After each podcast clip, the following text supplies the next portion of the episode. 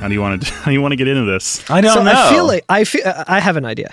I feel like typically we'll do like the cold open, and then you know Curtis will be like, "This is the Every F and FF podcast." But in honor of the fact that it is our sixth season, and the fact that uh, I don't think we've ever done this for any season aside from the first one, maybe we should talk about what the fuck this podcast is because every time we record a new season, I'm like, "Oh, there's probably new listeners maybe who have played this game but didn't play the others or are just finding us now. Maybe we should introduce it a little more than just being like fart joke, shit, piss, doo doo ass. Like, well, well, that's a pretty good introduction for what we do. To be fair, I mean, yeah, it- we, we gotta we gotta uh, you know do the classic misdirect and make people think we're oh, I see. Of course, you know. Um, but yeah, if this is your first time listening, welcome. We hope you like it here. We like it here enough to do this shit for a sixth season now. Um, we are called the Every FNFF podcast, as you've probably guessed by now, and uh, we're slowly extreme. And I, I cannot stress this enough. very slowly going through all the Final Fantasy games, which we just found out that there's significantly more on the horizon. Oh my, yeah. you know Um, what? Like they're like they just today announced like five more of them. We have to really ramp up production to be able to keep up. And by today, we mean less than 10 minutes ago. Yeah. with the uh, the 25th anniversary of Final Fantasy VII. Um, but yeah, my name is Carl Germ. Uh, I am here with my good friends Curtis and Alex. Alex is of course the MVP of the podcast because he is our producer who makes us sound Oh, thank you. good. It makes us sound more professional than we are.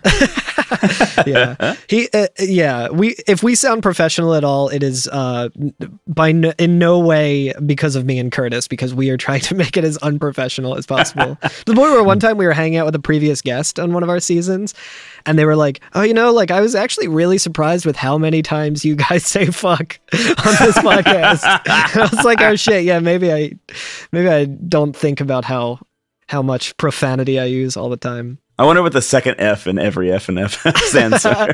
Family friendly. Um That's right. But yeah, this season we are covering um Final Fantasy 13. Or as it's known, apparently, Final Fantasy Colors World. what? Did y'all Oh, read about interesting. that? Yeah. No, I that did was the not. original project title for Final Fantasy 13 before they Oh, and they uh, were came developing out it for the Nintendo Dolphin, right? with Yeah. and Then then Sonic's colors came out. and like, oh, yeah. Shit. That's right. Damn it, we can't name it that anymore. Once again, Sonic is one step ahead of Final Fantasy, Always. proving to be the superior franchise. Well, we are now pivoting to a Sonic-based podcast. Uh, we're Sonic gonna is sta- quite based. we're gonna start with the best one, uh, Sonic Unleashed, where he becomes the Werehog. Is that the one where he gets a gun, or am I thinking of uh, Sonic? That's Shadow the Hedgehog, I think. Sonic 10 2. Thinking of 10 too. That's right. But yeah, um, before this, we've uh, covered Final Fantasy VII. We've reco- uh, we've uh, covered Final Fantasy One, Final Fantasy Four, Mm-hmm. uh, Final Fantasy uh, fuck, I'm doing man, I hand can't even signals. keep- ten, duh. I was literally just talking about ten. That was a good one. Um, and then our most recent season was the objectively everyone's favorite Final Fantasy game, Dirge of Cerberus. So oh, It's timeless. if you've played those games and like those, uh, we recommend going back and listen. They dare not remake it. Yeah, they didn't it was remake too which good to remake. They won't do it. They nailed it in one. kind of works out for us because I was thinking like right as we were like watching the thing and they were showing like Ever Crisis or like you know uh Crisis, Core, reunion. and shit they're showing that and I'm like yo we might have just like really struck right before the iron got hot as is our Uh, yeah. as is our tradition I guess like we did it just in Did we time. start this series before remake was announced? no I think remake had been announced Oh yeah, that's right. It had been announced before I even moved to Philly. Uh, yeah. but it was it was definitely Not before out it yet. came out Oh yeah, uh remember before re- remake came out before Crisis. Speaking of remembering things, do y'all remember the good old year of 2006? A little earlier than this game came out, right? Oh yeah, the um, Dirge of Cerberus had just come out. Dirge of Cerberus had just come out, critically acclaimed smash hit Dirge of Cerberus. Oh, but uh, Clerks Two is in theaters. this game, Final Fantasy 13, was shown for the very first time, right? Oh, nice. Oh yeah, E three oh six made a splash. Which I think it's very funny because 13 was shown along the same day with 15, which at the time was not called 15. Before 12 even came out. Before 12 even came out, they already were showing. Uh, they're already showing previews of what 13 and 15 would be. Imagine 16 Yeah. right now, like, and here's 17. Like, yeah, yeah, yeah. It's like today they announced 17, and you're like, well, I don't even know about anything about 16 yet. or if they just rename one of the games they've come out with to 17. They're just like, Chocobo GP was what it used to be called. Now it's called FF17. this generation of gaming does seem to be like when development cycles really started to like kind of slow down a bit. Mm-hmm. Yeah. Like, um, this game kind of infamously was. It took a while for it to come out, at least by the standards of that time, where It- they it showed came it out in in- 2006. 2000, it came out in 2009 in Japan, 2009, and right? Yeah. then three months later in America in March 2010. Was the uh, the original release for the North American port was Xbox? yes, Is that Yeah. right? Yeah, Xbox. hmm I Timed remember. exclusive, I think. I remember Yeah. when that was coming out, and I was like, I do not have one of those, so I will not be playing it. And also, I did not play Final Fantasy twelve I- because I, I had did- that, but I was too sleepy all the time. I did get it on the uh, the Xbox when it came out. I was really excited for it. But I also in my room right now have the Japanese copy of the original PS3 version as well. Oh wow. Oh, that's Yeah. super cool. Yeah, they were originally developing this for the PS2, I think. As That's well. correct. Oh wow, That's right. Yeah, It's weird how like you think you, you associate Final Fantasy the franchise with Sony, and you'd think that they would just know the three the PS3 was on its way. Yeah, yeah. But it's interesting. I guess they, what they probably started it like working out like back in 2004. I bet. I think or something like that. I, I feel like like the the history of Final Fantasy being very very like related to a certain brand or console it like kind of changes over time because like 1 through 6 that's a Nintendo product that's who that's for yeah. Like, and I think Seven was even originally being developed for Nintendo, um, and then switched over to Sony, and then you get seven, eight, nine, and ten for that matter. Incredible games, all for the uh, PlayStation. Um, so at that Yeah, point, you know, this- you're like, oh, okay, they're a Sony thing, and then it comes out here originally on Xbox, and I was like, what is happening? we don't we don't know which way's up. when they announced it was going to be on multiple consoles, I think that was a really big deal at that time. I mean, nowadays Yeah. everything comes out and everything. right. Yeah, nowadays uh, things come out on Xbox for some reason when you can just get it on PC instead. Absolutely. Um, but yeah, I think the, a lot of people from Dirge Cerberus hopped over on this. Uh, di- Mm-hmm. directed by Motomo Toriyama, who we know from uh, he directed X2 on his own and co-directed 10. Incredible. Um, art directed by Isamu Kami Kokuryo, who uh, he started off in 10 as well as a gadget designer. So like all the technology in 10 was his designs. Mm-hmm. Really? So you can see by wi- um, then he was the art director on 12 and then 13. You really see like the world's. I was going to design say really the the technology in this game is like a, uh, in my opinion, a real step up from uh, the ten. it's stuff. supposed to be It's like a, yeah, a unbelievable. sci-fi world where like technology has evolved alongside magic for Yeah. millennia. It's- Actually, you know what's shows. funny? We're talking about how like um you know, seven is incredibly sci-fi, right? Like seven and eight are both like they're science fiction, and nine is like fantasy. Ten is mostly fantasy with elements of sci-fi, but we're back into the sci-fi, baby. Like yeah, it's and, all and twelve the way is back. kind of the same, right? Twelve is also more of Fantasy, a high like- fantasy sort of thing. yeah. Yeah, this is just yeah, Yeah. straight up They'll have their like fantasy machines, but yeah. Oh yeah, Right, It's yeah. more kind of traditional. Was supposed to be kind of European slash Middle East inspired like fantasy. Yeah. That's cool. Yeah, and this one, like immediately when you kind of see, eh, especially the first like cutscene that we're gonna get into, um, it just kind of looks like the Matrix. So you're like, oh, okay, this is like the jump from Final Fantasy VI to Final Fantasy VII in terms of like tonal Mm-hmm. change. Sure, yeah. The next generation, we can now get like a full, complete fidelity overhaul. Basically, Yeah. Yeah. And this game does look fantastic too. Yeah, Uh, I I have been playing it on my uh my PS3. Uh, friend of Really? the show Ninnies actually sent me a nice, uh, wonderful care package. I can't even remember if he knew that we were doing this for the next season at the I time. think it was just a coincidence. Um, I think it might have just been coincidence. I thought I had told him because we usually, you know, give previous guests a heads up. But uh, he sent me uh, his copy of 13 for PS3 and the strategy guide, which I'm very Ooh. stoked about because I have no strategy and I need a guide for it. Oh, you're Uh, you're a god gamer to me, Carl. This is uh, piggybackinteractive.com. It's the uh, the thing that it says at the top of the book. So That's the cliff notes. yeah, for gamers. Uh, it's also worth noting that the art director uh, Isabu Kami Kokurio, like you're looking at all his like resume, and it's like all these like high fantasy shit, and then most recently Paper Mario Origami King, Really? Yo, hell yeah, that game rules. That's that gotta be game is really very good. I really like that game. I feel like they kind of came back and got the, the formula right with that one. Of course, uh, this game was composed. The music was composed by Masayama Uzu. His Yeah. uh, first solo game was our last season New, uh, new fave. for Dirge of Cerberus. He, of course, was co-composing the music with Nobuo and uh, Junya Nakano and FF10. Imagine coming out. I guess he's not coming out of the gate. He has his own long storied history of like games he's written for and things like that. But then he's like doing 13 all on his own and just crafts the greatest battle music in the entire history of the franchise. It is so That was like fucking the first. I think E3 like they showed they played that song. It was like the first song he wrote for. it, Really? probably. Um, It's it's so good It's that it's so good. in the cutscenes that we'll talk about today. Like not even in the fights. Like it's they play it before the fighting. It's that good. good. This is one that I didn't realize which game it was from, but would always come up on like you know you go to YouTube while you're working or something and type in like Final Fantasy music and it's like the b- 10 100 best Final Fantasy songs. Like I would always hear this one and be like, yeah, this song fucking rules, and like Yeah. never clicked with me until I heard it and I was like, I know this song. definitely top battle theme that isn't Nobuo for me. Yeah, absolutely. It's no the extreme, but So here's an interesting piece of trivia. Do you any of you know what Masashi Yamauzu's introduction to the Final Fantasy franchise was in terms of his involvement? ooh, I'm gonna say I'm gonna I'm just completely spitballing here. I'm gonna say Crystal Chronicles.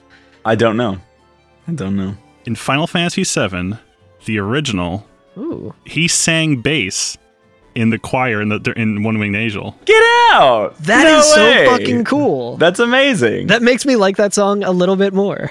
That's really amazing. But it's just funny that you get called in to like sing, and then it'll also be like a few years later you're working on like the the reiteration, uh, the reimagining of it. I guess it's the way it goes, right? Like you Yeah. you got to get in there in somehow, you know, in some way, and you meet all these people, and then you become like a larger part of the system. Like that- that's amazing. That, that's really but cool. just like one of the most iconic songs in the franchise, like oh, this guy's been been there the whole time. Been there Yeah. throughout. Yeah. oh, that's so cool. I did I, I did not realize that. Yeah, I found that out looking at like credits and like just looking at his credits. I'm like, wait, bass? Like you look at bass and on Final Fantasy VII, I click like, there's no bass player in Final Fantasy VII. Explain under the rotting pizza then. Uh-huh. oh, they meant bass. He was fishing for them. No bass in Final Fantasy VII. Explain oppressed people. Doom, Uh, boop, doo, doo, ba, doom, boop, doo, doo. That, yeah, that was.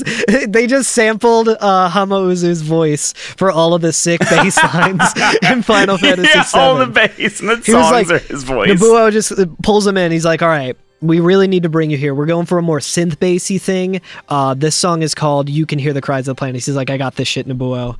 Whoa, whoa, whoa, whoa, whoa, whoa, whoa, whoa. and it's like, "That's a number one record." Legend.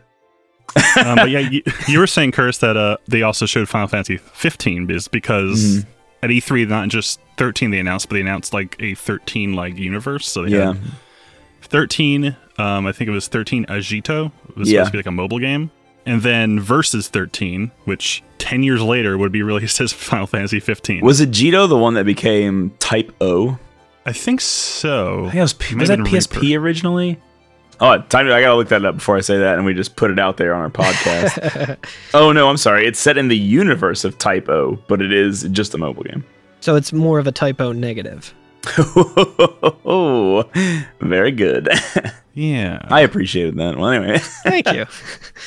Yeah, it seemed like they were very proud of the universe they had uh, written when 13 came out, like the mythos and stuff. Like, oh, we could we could live in this for a while. and that's a thing that we're gonna get into a and, lot. and live in this a while. They did. Yeah, that's the thing we're gonna Two get into a sequels. lot with um playing FF13 because a lot of the way I describe 13 a lot of times because like um you'll you'll hear people talk about 13 in many different ways. Some people really like it, some people hate it. I would say that this is a very divisive game in the series. Yeah.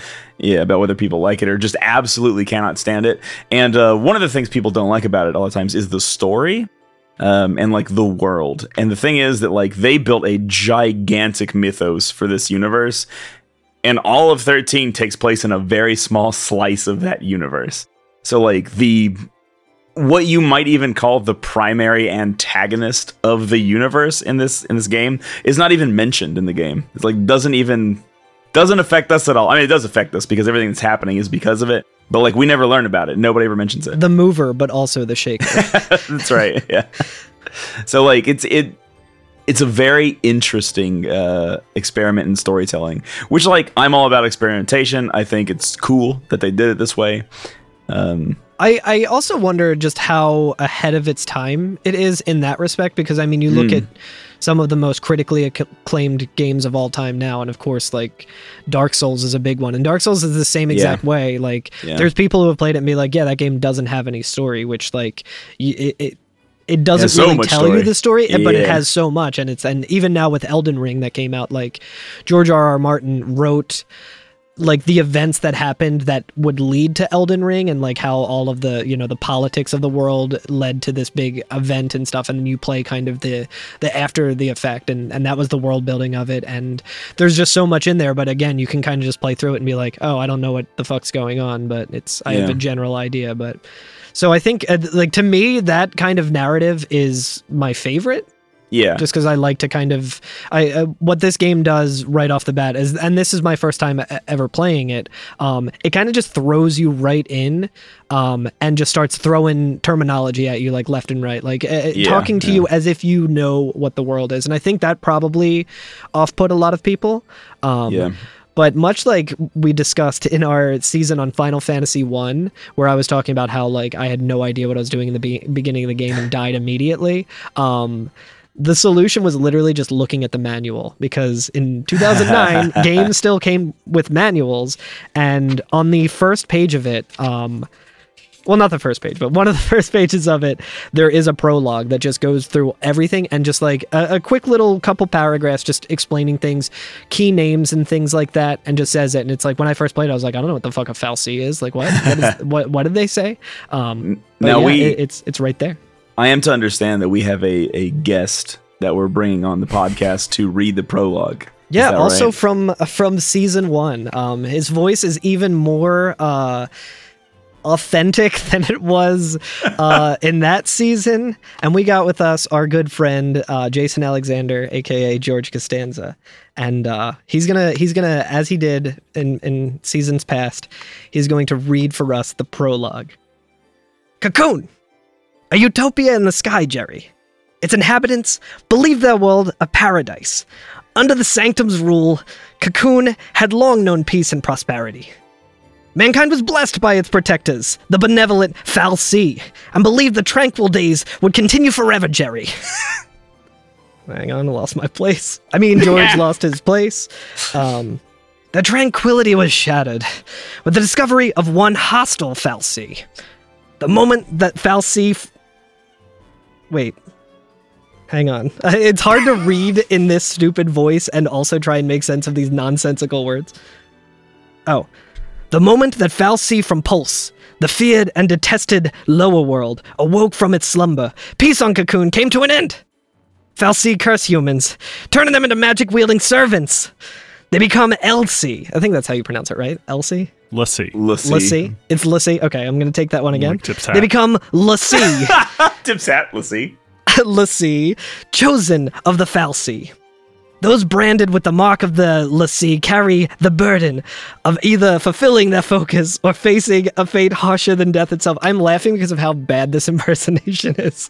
a prayer for redemption, a wish to protect the world, a promise to change destiny, Jerry. After 13 days of fates intertwined, the battle begins. Final Fantasy 13. All right, thank you so much, Jason Alexander, for being. Thank here you and so reading much. that. Really, we we appreciate you um, doing your voice really poorly from the show that we all know and love. I, I can't wait for the new season of Seinfeld.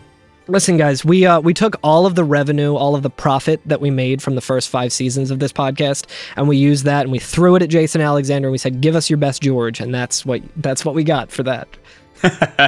he actually had to give us money because we do not make any money off this. So, that is the story. Hey, wha- So what what the hell did we just read? So Did- we got a couple of uh, just major things that you know, just right out the bat. Cocoon, Utopia in the sky, very you know upper plate of Midgar. Uh, Pulse is the you know the the detested underworld, and we know about the benevolent Falsi and the Lassi, which um you know Yeah, I the guess the- Lassie is the- the, the- chosen of the fallacy. yeah the the Lassi um you know become servants Yeah, forced into servitude, Yeah. or else do we know? We don't know yet what the uh, the deal with them is. We'll get that in chapter two. Yeah. So, but I mean, I did not read that until just now. uh, but I did play through the first chapter, and I it was just all this information thrown at me at once. And Yeah. I, I did read through some of like the character synopsises just wh- while I was looking through the manual. Uh, so I had a little bit of a frame of reference, but I could see people kind of being put off. But when it comes to a franchise like Final Fantasy as well, like you got to assume, uh, especially at the, at the time that this game came out, uh, the internet was a thing. So people Yeah. were probably talking about the game. There was probably, you know, like drip feeding some information about what it was going to be about, you know, same as it is today. Like, Sure. so I'm sure people who were really hyped for it and waiting for it to come out probably had a better idea of what the world was before just diving on into it. But Sure. I, I I really like when games don't just uh, do a whole bunch of exposition at you to be like, here's what's going on in the world. I just like to be in it and It- feel this- dumb as hell because it's you Yeah. know, it's that's some real immersion. Th- 13 does a good job with that. I think the thing about 13 is that like and, and this is largely like my opinion, it's my analysis on how 13 works, so you know, take it with a grain of salt or whatever, but I think that what what gives 13 its personality is that it isn't a story about events. It's a story about characters and it's a story about six characters, right? So like all of the pivotal moments in 13 don't so much revolve around large world shaking events and more around like changes of heart within the characters. So it's much more of like a drama than the rest of them and like we don't introduce that many characters. Like even with the um even with the external NPCs, there's not that many. There's a there's like us, there's the bad guys, and like a handful of tertiary NPCs, right? Like there's not that many people in it. All of the plot is carried by discussion between the six characters, and as we go through the game, various chapters are like, what if these two characters were paired off by themselves? And what if these two characters had to hang out? And so, like, you're forced to kind of like learn about this social dynamic with the group. And so, I think that's like both the thing that makes 13 strong narratively, but also weak narratively to some people, which I like totally understand. It is a thing that they hadn't done before.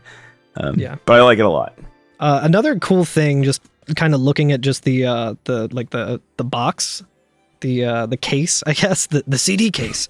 Um, imagine if you will, it's 2009. You're at one of the rapidly failing blockbusters, and you're trying to see if you want to play Final Fantasy IX. You can get a little bit even more of the story just by reading the back, which says Cocoon, a human paradise, floats above the world of Pulse.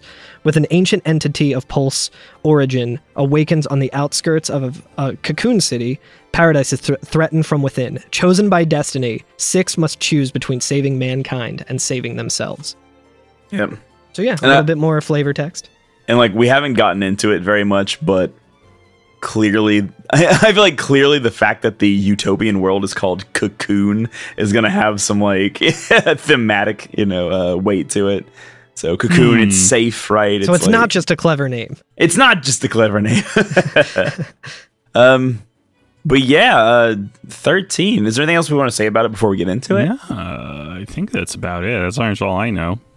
okay well um so you're playing it on ps3 what about you alex what are you playing on I am playing it on Steam. I am also playing it on Steam. Let me tell you my least favorite thing about the Steam version is that you have to hit escape to quit the game, and there's no way to do it from the controller, and this is wild to me.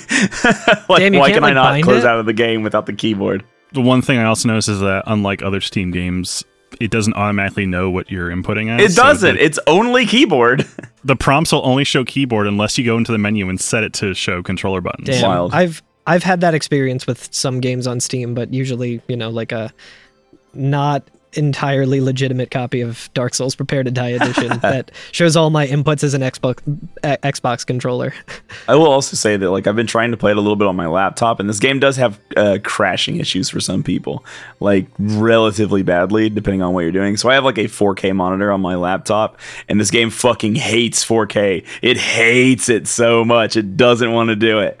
But if you're playing on a monitor like that, try uh, putting it down to the 1920 by 1080, and it it probably fix it. Got to play in windowed mode. It'll solve Yeah, all your yeah. problems.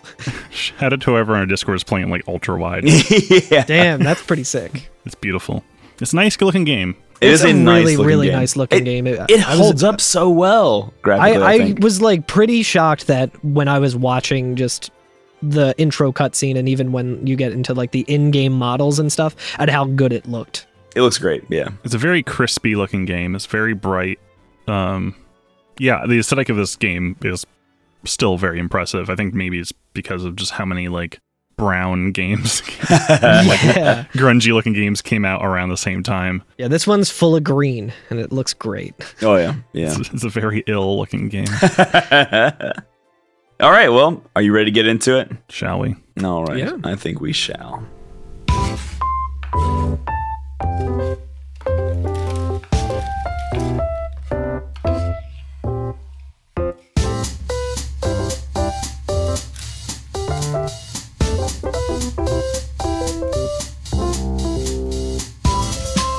Uh, while we were on break, I mentioned that there's no script for this game, so we're going to have to do it ourselves. Just winging it. Um, there's probably a way to rip it, but the engine is very uh, is made from scratch for this game. I'm not sure if it was ever used again because it was a, more of a headache than they planned. I think if we want the script, I guess that's why they never ported it maybe other than to Steam, I guess. Where else did they port it? It's on mobile too. Oh right. Well, in it's, yeah, it's Japan. true. If you're In playing Japan, in right? uh, Japanese, it's on mobile. Yeah.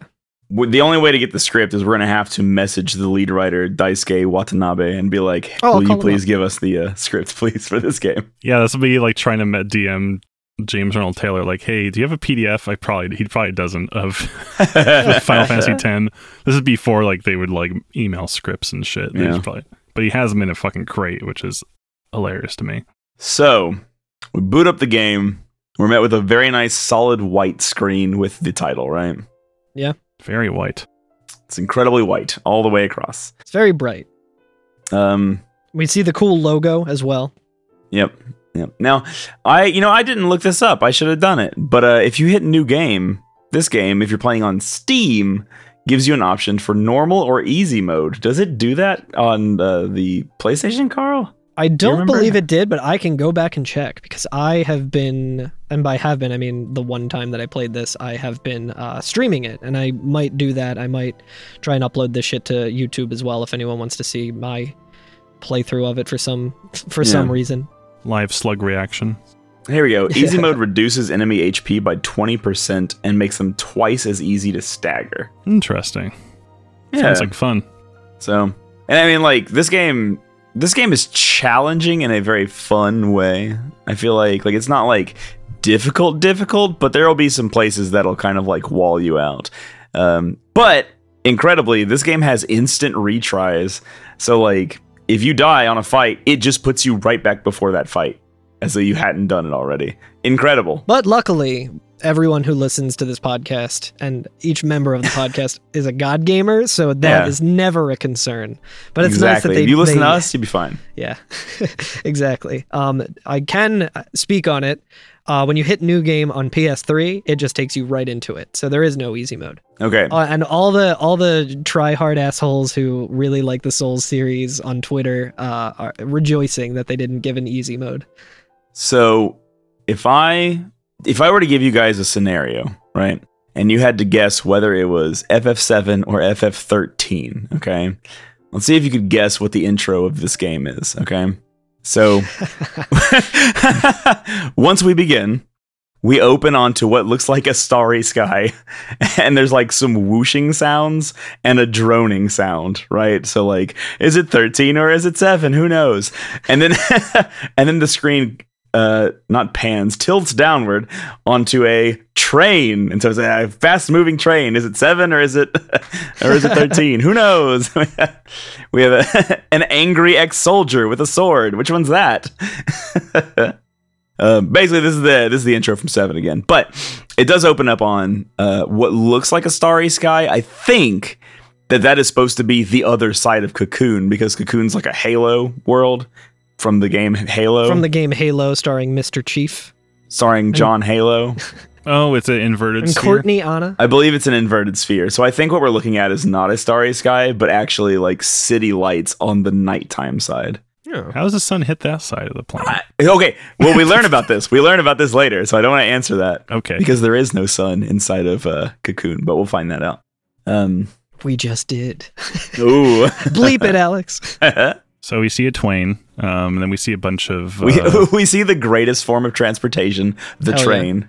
It's like a tubular uh, train as well. So they're on some Um, That's real true. futuristic shit, some real Futurama transport, but not you know individualized and you know which Hyperloop. Did you know that the concept for the vacuum train is over 200 years old and has been used in real life?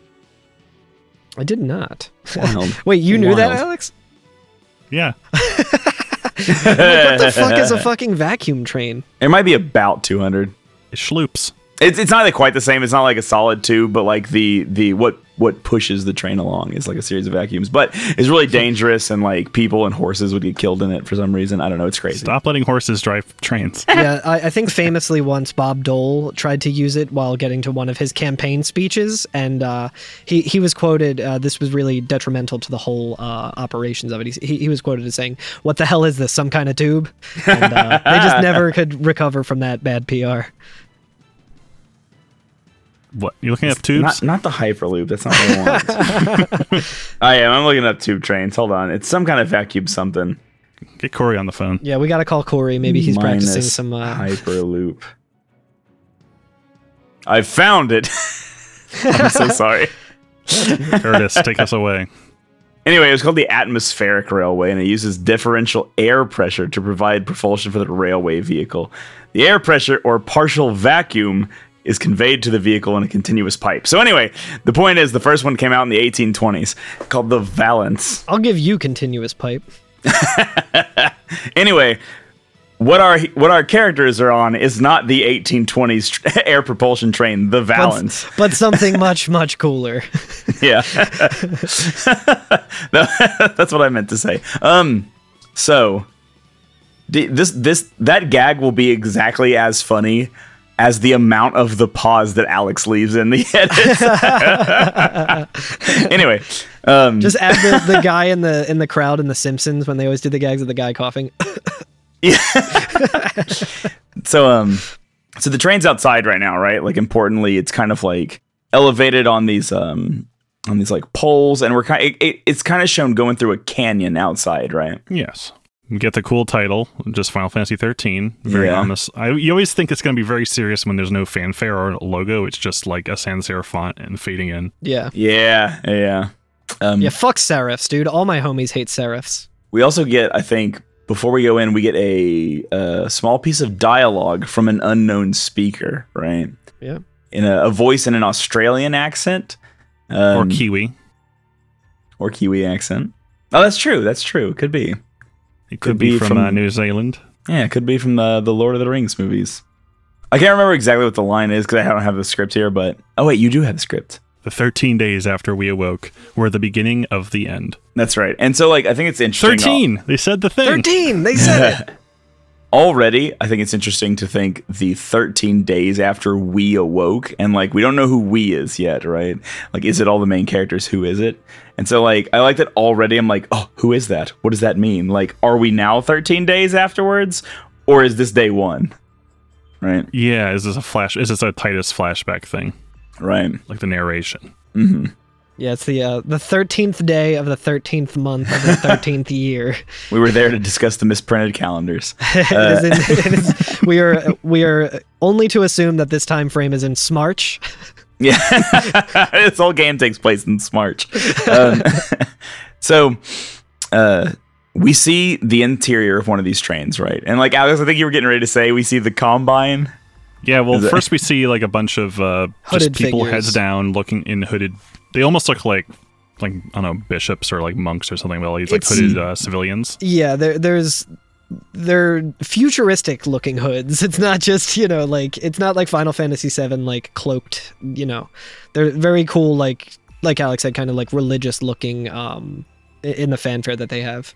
Techno White Mage. Yo, hell yeah. There's a lot of theistic uh, elements in this game, but yeah, Yeah. you're right. It really looks very like kind of white magey, but they have like a little crown or something. Like I don't know, looks like Yeah. something out of uh, one of the Star Wars prequels. Yeah, yeah. It's good look. Everyone's wearing the same outfit, faces down. Faces down, asses up. and we see a uh, what looks like one of the combine from uh, Half Life, kind of um, patrolling this car, right, with a uh, with a machine gun. Um, and they and they do very much look like that. If you don't know what the combine from Half Life looked like, it is a soldier that has like a mask on that has like two slightly extended um, eye holes, like goggles built into the mask, It's basically a gas mask, but cyber. like a gas mask. Yeah, like a Yeah, little if you- filtration system. If you don't know, you can just Google Killzone because if you look at the cover of Killzone, which is the only relationship that I have with that game, is looking at that. You also look up New Vegas. Yeah, New Vegas. Yeah, uh, yeah. But it, it, it had enough staying power with me to when I saw that I was like, oh shit, it's like that game Killzone. I assume It's Killzone. He's got well, from killer now on, I'm going to knives. refer to these guys as Killzone. So, Killzonians. so there's a Killzone who's uh, who's patrolling this car. Killzone is a perfectly fine pizza substitute. Hell yeah. Not quite as good as an Inside Out pizza, but I I can't. I don't know. I can't eat a like. I can eat like a such a small bit of a calzone. I'm gonna get you an because like Inside it's Out pizza. doubled, right? So like any amount that you eat it, you're eating like three times that much actual square footage in pizza. It's bigger on the inside than it is on the outside. I guess you're not close enough to a double decker to get an Inside Out pizza delivered, but I'm gonna get you one of those one day. It's like a, a, a, a friends of mine from not my hometown when they first had it. They s- they were quoted as saying it's like a gourmet hot pocket, which is the perfect way to describe it. And it fucking owns. It's the best. That's awesome, actually. yeah, as the soldiers patrolling, we do see we are focused on two characters put yes. in the same like, hooded outfit. We just see their noses or whatever. yeah. And one of them, the male says, "You're serious," and the other Yeah. one is we, we presume to be female says, "Be quiet." yeah. Just tells them to sh- fucking shut up. like Yeah. talking to her on the train, which is exactly how I feel when people start talking to me on the train. So. Shut up.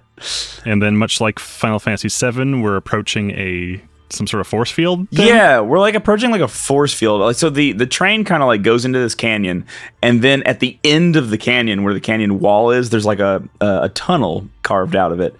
And at the end of that tunnel is a um like a portal like you said, right? looks like a checkpoint. Yeah, like a Yeah. checkpoint. And just before they go through it, it turns red, right?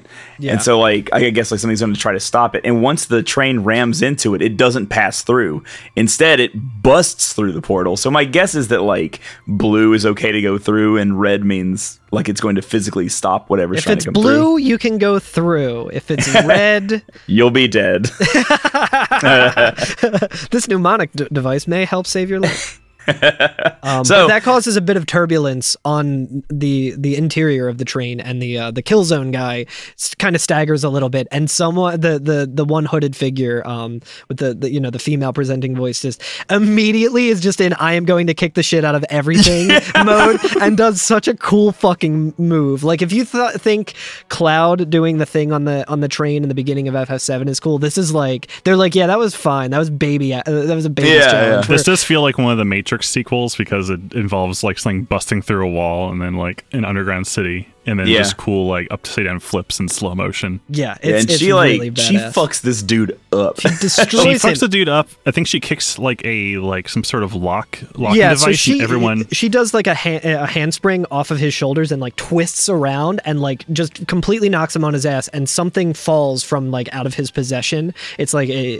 a, a- it- it's some sort of like cyberpunk. It looks like a TV remote kind of. but, It looks like a TV futuristic remote, yeah. And she just fucking stomps on it and then it looks like all of the binds that are holding the other people just break. yeah, so all the They- so people. they're, they're Which, now like, you know, again, without saying anything, it is shown us that all the people on the train are prisoners and that these are the guards, and now she's freed all the prisoners by stepping on that. and, and it definitely seems intentional because the, the, the other character that we saw the the the, the fella uh, he says uh, she did it like her Yeah, plan yeah. worked Yeah. And then, uh, yeah, um, and she's she's quick in action. Her uh, her cloak's off. Uh, she's doing cool backward flips, just going in with the gun blazing. yeah, she cloak's grabs off- that guy's gun and just, like, starts fucking ripping people apart. her cloak's off in an extremely cool way because Oh, that's two- right. Two Yeah. more guys kind of come into this cabin to like fuck shit up and they start shooting. And the cloak, we just like the, the camera just sh- shows over to her and the cloak is just flying towards the camera. Yeah, she throws the cloak She throws at the them cloak as, like, to a shield, throw yeah. off their, their shots and she immediately just starts kicking the shit out of them. It's so she jumps fucking good. over the cloak. So they're, like, they can't see her because she's thrown it at them, and they're firing their guns through it, and she uses that time to jump above the cloak and come down on top of them. It's really good. Real advanced matador shit. Yeah. she just starts hockey fighting and pulling their shirts over their heads and fucking punching them. and like when she when she grabs uh, their gun as well when she goes to the next car, she doesn't even wait to like see the guard come out. She just starts firing at the wall where she knows that there is a guard, and he like looks around the corner like he's getting ready to fight her, and she just fucking lights him the fuck up. Yeah, before that too, there's another guy that she just does like a fucking spinning kick and just knocks on on his ass. Yeah, it, it then even, I she- think that guy does it. It showed the kick from his perspective too. like we see through his goggles, and we see her just fuck him up. It's amazing. It, it's really they're really introducing this character strong. I also like that, like in the past, I've definitely asked the question, like, "Hey, are we actually murdering people when we're fighting, or like, are we just knocking them out, or what?" Like, this character is murdering people. She is killing Straight the up shit out of murdering. people. Yeah. Hasn't fucking said a word yet, with the exception of "shut up" or whatever. But yeah, back in the other car, the um, the male character who is uh, black, um, which is cool. He's got a cool fro on. He's uh, checking in on a child, and like yes, right. he says, uh, Don't worry, I'm not a lassie. yeah, a lot of now let's see. And it pans up, and there's a little chocobo chick in his fro. There's a little chocobo chick. It's sitting, just living in his Yeah. afro. It's really Super nice too cute. because the, the child looks very like obviously very scared. This is a very tense and scary situation. We can see it as being like, oh, this is so cool, but you know, if you're if you're in that, like that's fucking terrifying. But Yeah. he looks up and uh, the, the this character is speaking has just such a kind look. Like they really did a good job with just making this character Yeah. look awesome, and um, says that to like comfort the kid. But the kid also looks up and sees this little chocobo chick jump out of his his fro, and it's a- and the kid just immediately smiles like Yeah, yeah, number one babysitter already, like established. Like this dude rules. yeah. This is this is one of my favorite characters. Is this guy? He's yeah, he, he's really good from what I've experienced so far. But then the uh, the train completes its like travel through the tunnel, right? Yeah, we do see uh, A little bit more of a fight scene. the uh, female character still doing some like zero G fighting. She does. This Oh my thing god, I where can't she- believe I forgot about that. Doing some dirge of Cerberus shit. So she snaps her fingers and a little like blue orb of electricity kind of like comes off of her fingers and then begins to like surround her form. It's like in the new Dune with the little like force field thing where everyone's Yeah. kind of has a little glow on around them. And she's able to use that to redirect her own gravity to like stand on the wall and on the ceiling and like Is it jump the float material we've taught so much It's about? like, this is the Wait, float material. Yeah, the she float has the float material. material. Fuck yeah, dude. Yeah, yeah. So she like jumps backward to the door she just came into, and then changes gravity such that she's able to jump forward through the train and like get to the other side of it in like no time and like take out two more guards. Yo, Gravity Rush is a cool game. I mean, It's very gravity rush. Yeah, this is where we get the one scene where you can kind of see through the uh, the visor of a guy Okay. as she lights him up. It's very scary. Yeah, After this is that when we get to see where the train's going. yeah. I think uh, uh, the guy catches up with her and is like, "Hey, these people want to fight." Then uh, she says, "Good for them." Good for them. She says it very dismissively. She's like, I don't give a shit, dude. Like, that's Yeah. whatever. And it's, it's cool, too, because that guy has two what appear to be like bazookas on his back. like, he's just Yeah, like tool yeah. wielding fucking like like rocket launchers or like rocket propelled grenades or something. It's, it's Which very we- cool. Will become important for her momentarily. Yes. um, so yeah, so the train like ends up going into like the main location, right? Yeah, we see this city. It's like a kind of a hanging city of sorts. I don't know what it is. I It- thought it's maybe it was like an really hard to- administrative, like It's hard to make sense of, but it does look like it, it reminds me a little bit of like Xanarkand if everything was literally just floating in midair instead of Yeah. like in an ocean. Like there's no horizon line or anything. It's very disorienting. very green. It's very like, uh, when I saw this, I was like, oh, it's like a nicer looking version of like all of the pods in the matrix or you know like it's it's very Yeah. that one city in in star wars episode one or uh yeah episode one phantom menace when we find out the location of this place, it does it is called Hanging Edge. We will find right. out. But so I'm thinking that all and we're these stru- back in edge baby I'm thinking like all these structures are just hanging from like I think they are. almost like cocoons. Yeah. the architects were just real into chandeliers I'm reading about it right now, and uh, it does says it used to be a metropolis, but now it's more of just like a series of highways and roads, now it's and they more just of a use that as Gotham. like checkpoints and things. Interesting. Yeah, there's a lot of highways. That's for sure. No no foot traffic yeah as far as I looks can like tell. yeah a lot of a lot of highways, but it also kind of looks like there might be a lot of trains, so it might not be the worst. It might not be a pure dystopia. There might be some trains, so it's fine. Doesn't seem very walkable. Regardless, doesn't seem like the roads are True. actually going No. anywhere. Yeah. yeah. um, But yeah, it's it's it's really incredible looking. I really like the look of this area. Um, it's kind of iconic almost. I think like It's very unique. Um, Yeah. it doesn't remind me of anything besides like maybe the Matrix or something like Zion or some shit like that, but yeah. floating. I like uh, I like what you said too, where you said that there is no horizon line. There really doesn't seem to be a good sense of direction in it. It's very confusing. Like even though it's not like like there is a lot of stuff here, but like the roads almost seem directionless in a way. It's ve- it's very cool. Yeah, it's a cool looking place. And Yeah. again, the graphics are just fucking mind blowing. Especially Yes. like I'm still impressed by them, and I'm watching it on a PS3. Yeah. It looks like Jar Jar's town, but the not underwater. Gungan City, yeah. yeah, But clearly something has no gone big wrong. on the- goober fishes around here, though. as far as we know, hopefully, if we're lucky. there's other goobers. though. But the uh, No shortage of the goobers. authorities that be apparently have found out that shit be going down on that train, and Yeah, so that was quick um, of them. Yeah, yeah, yeah. So like whoever Killzone's bosses are, Killzone Senior, they're they're already calling in the big guns, right? So they have like a bunch of like creatures appear, um, and various like ships come in to try to like shoot down this train.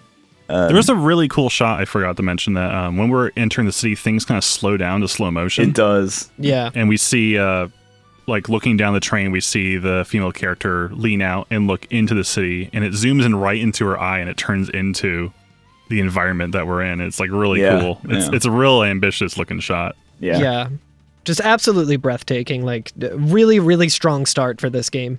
And, but yeah uh, the uh, cavalry is attacking the train trying to slow us down and uh, those RPGs that uh that, that the male character has on Those his role back. playing games. Yeah, she just grabs one off of him, and he's like, "Oh, what are you doing? like, like what the fuck do you think you're doing with that?"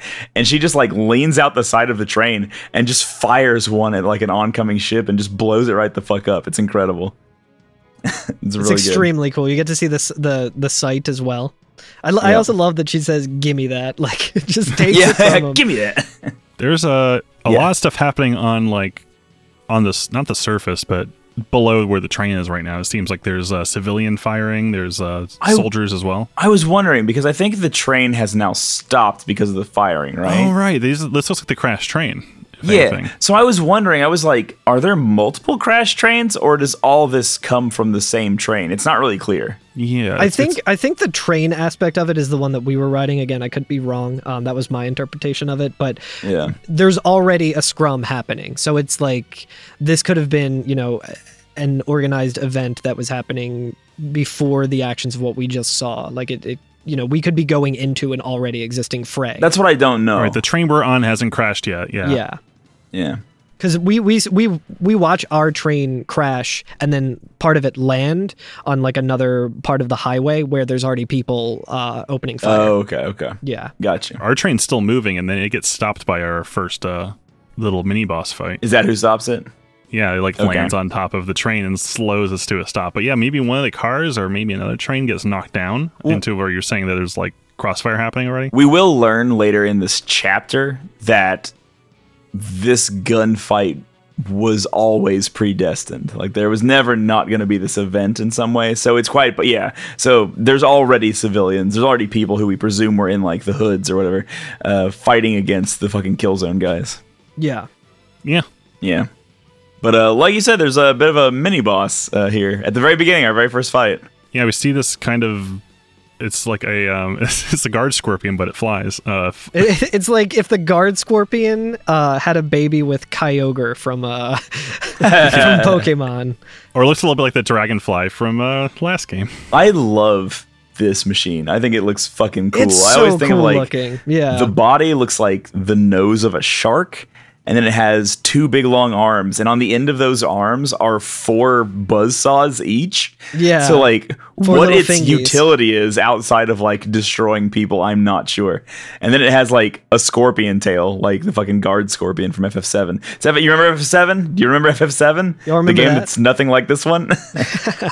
Oh yeah, it freaking has like an array of buzzsaws, not just one. yeah, on there each are arm. four on each on each like a- arm. it's incredible. This is just a very aggressive lawnmower. yeah. I it's was like- wondering. I was like, does this thing till the soil when it's not attacking people? Like, Yeah. ugh. it's incredible. But like you said, it does land on the nose of the train and slows the train to a halt. Yep. Um, and then we are in uh, in engine. We're in an engine. We the very first thing we see is lightning crawling up out of the uh, the crash train. Right? who? Yeah. Well, yeah, I guess we don't get her name yet, but like No, it's we fine. do all know see it's- her name. We all know it's lightning. Yeah, we see her name as soon as we get into the fight. So, um, yeah, but we get out, uh, and the the character who's following us is like, "Oh shit!" You can tell he's a little bit of a comic relief character. Oh, I now. like that he says run and she just charges Yeah. in. he says, I mean away. Yeah, yeah. He goes, "Oh, run!" And then she runs up to fight it, and he goes, "I'm in a way." We also find out his name here as well, which is Saz. yeah, Is, it, is it pronounced Saz? it's that- Saz. Saz. Okay, I'm already off to a good start with the pronunciations. Saz Like they- Catsroy. Yeah, they they they definitely say it in the game, so I just Mm-hmm. didn't listen hard enough. And Lightning's last name is Lightning McQueen from yes, of course. the Cars as we all know. universe. hmm Yeah, and then uh, we are in battle, this new battle system. We're in our first battle. Let's go. it's a very, again, this just shows off just how pretty this game looks. Just the battle and just this, just a well framed uh, screen. Yeah. And we do get our first, uh, we get to hear the song Blinded by Light for the first time. The greatest battle music in this series. It's so fucking good. It's so Yeah. good. It's like, it's, it, it hovers right around like a 7, 8 out of 10. And then like the melody kicks in and it becomes like 69 out of 10. It's incredible. Like, Yeah. just best. Incredible line. Um, yeah, I love that how long it takes for it to like really get swinging. Yeah, it makes you wait for that for that uh that that melody chorus line. But when it Yeah. hits, it's like But when ugh, it hits, oh, when it whew, hits. fire. But yeah, we get our active time battle tutorial, which is very similar to our ATB system, but we have like action slots that we can kind of queue up. Looks like. Yeah. The, the first line of the tutorial says, uh, "Time is continuously flowing in battle." So like, it's yeah, There's no weight in this game, right? no, no. So it's just constantly moving. Yeah, and and once your ATB fills up all the way, the action begins. What if you if you've input your actions right? Like it automatically starts, but you get to input your actions before it's filled up. So this game is more about queuing up what you want to do. yeah. I like that. Yeah, no, it's To kind interesting. of plan ahead and like get things moving. So it keeps things, I think, very snappy instead of you waiting for your bar to, s- to fill up so you can input an action. right. Yeah. You can just like, okay, when you're ready, do this. You kind of create like a playlist almost. Yeah. one one thing I didn't appreciate until I started learning Like DJing.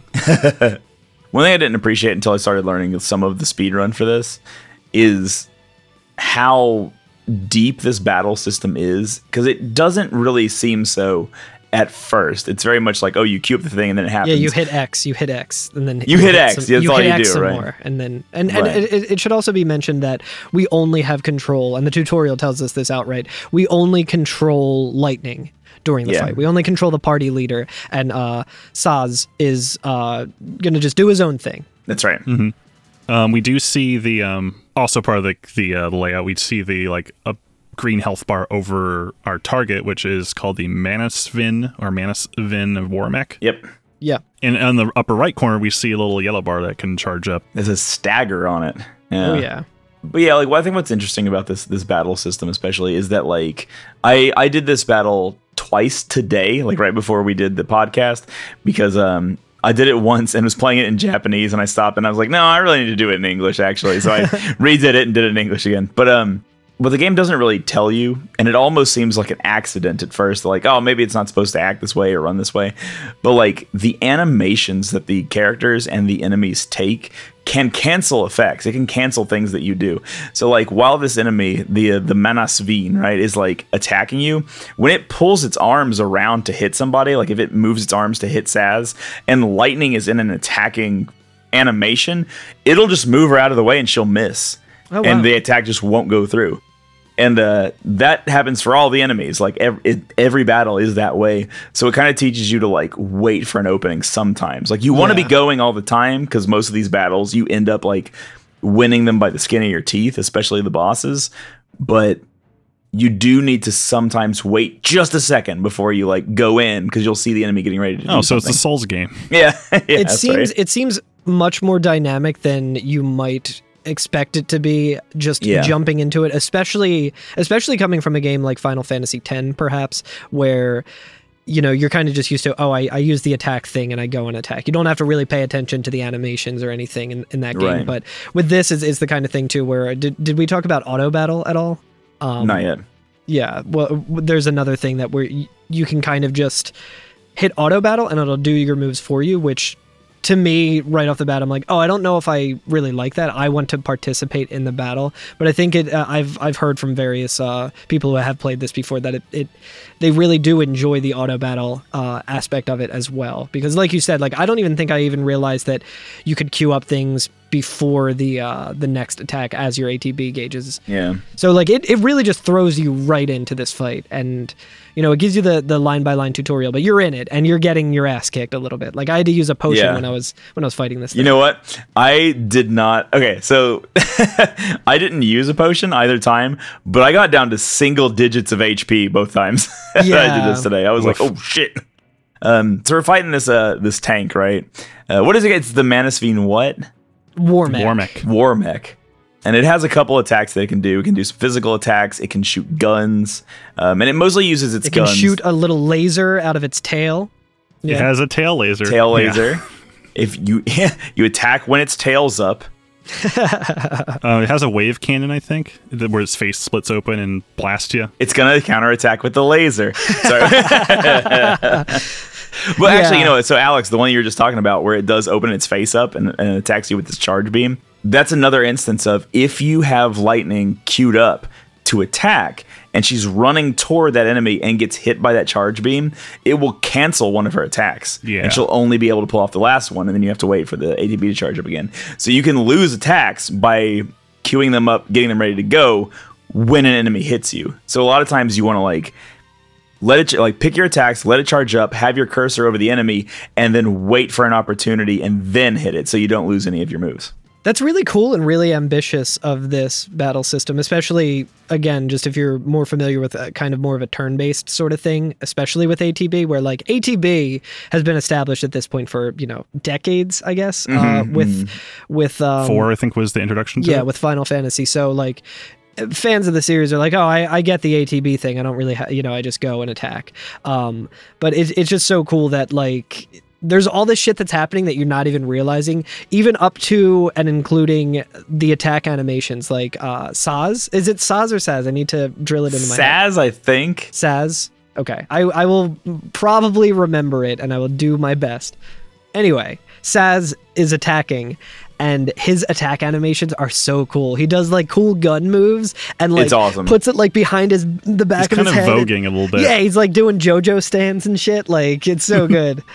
He's a little goofy, a little cocky, but it's it's really charming. it's cool as hell. It's real good. he's just a swaggy little He's like, always cowboy. yeah. He's just he's always fucking grooving a little bit when he's Yeah. when he's oh, he shooting. does. He does have a little dance when he's like fighting. The Saz is a great character. I like him. He, I think, out of all the characters, he's one of like he's a very well fleshed out character. I think. Yeah, he Um, seems cool as hell. I'm very excited to, to see more of of his swag. Speaking of his sick ass guns, um, so he has he has he always uses two guns, right? In this case, they're the Vega 42s or the Vega 42s. I don't the know. Vega guns are coming. the Vega guns are coming, and everybody's shooting, um, which are dope. They're they're like uh, like submachine pistols that have like two canisters on them that are like kind of neat. But that leads me into wanting to talk about Lightning's weapon, which right now is the Blazefire Saber, right? And so, uh, I don't know how to describe it other than like it's like a butterfly knife gun sword. It's sick. It's awesome. It's so goddamn cool. Her sword has 98 components in it. Is it Damn. really?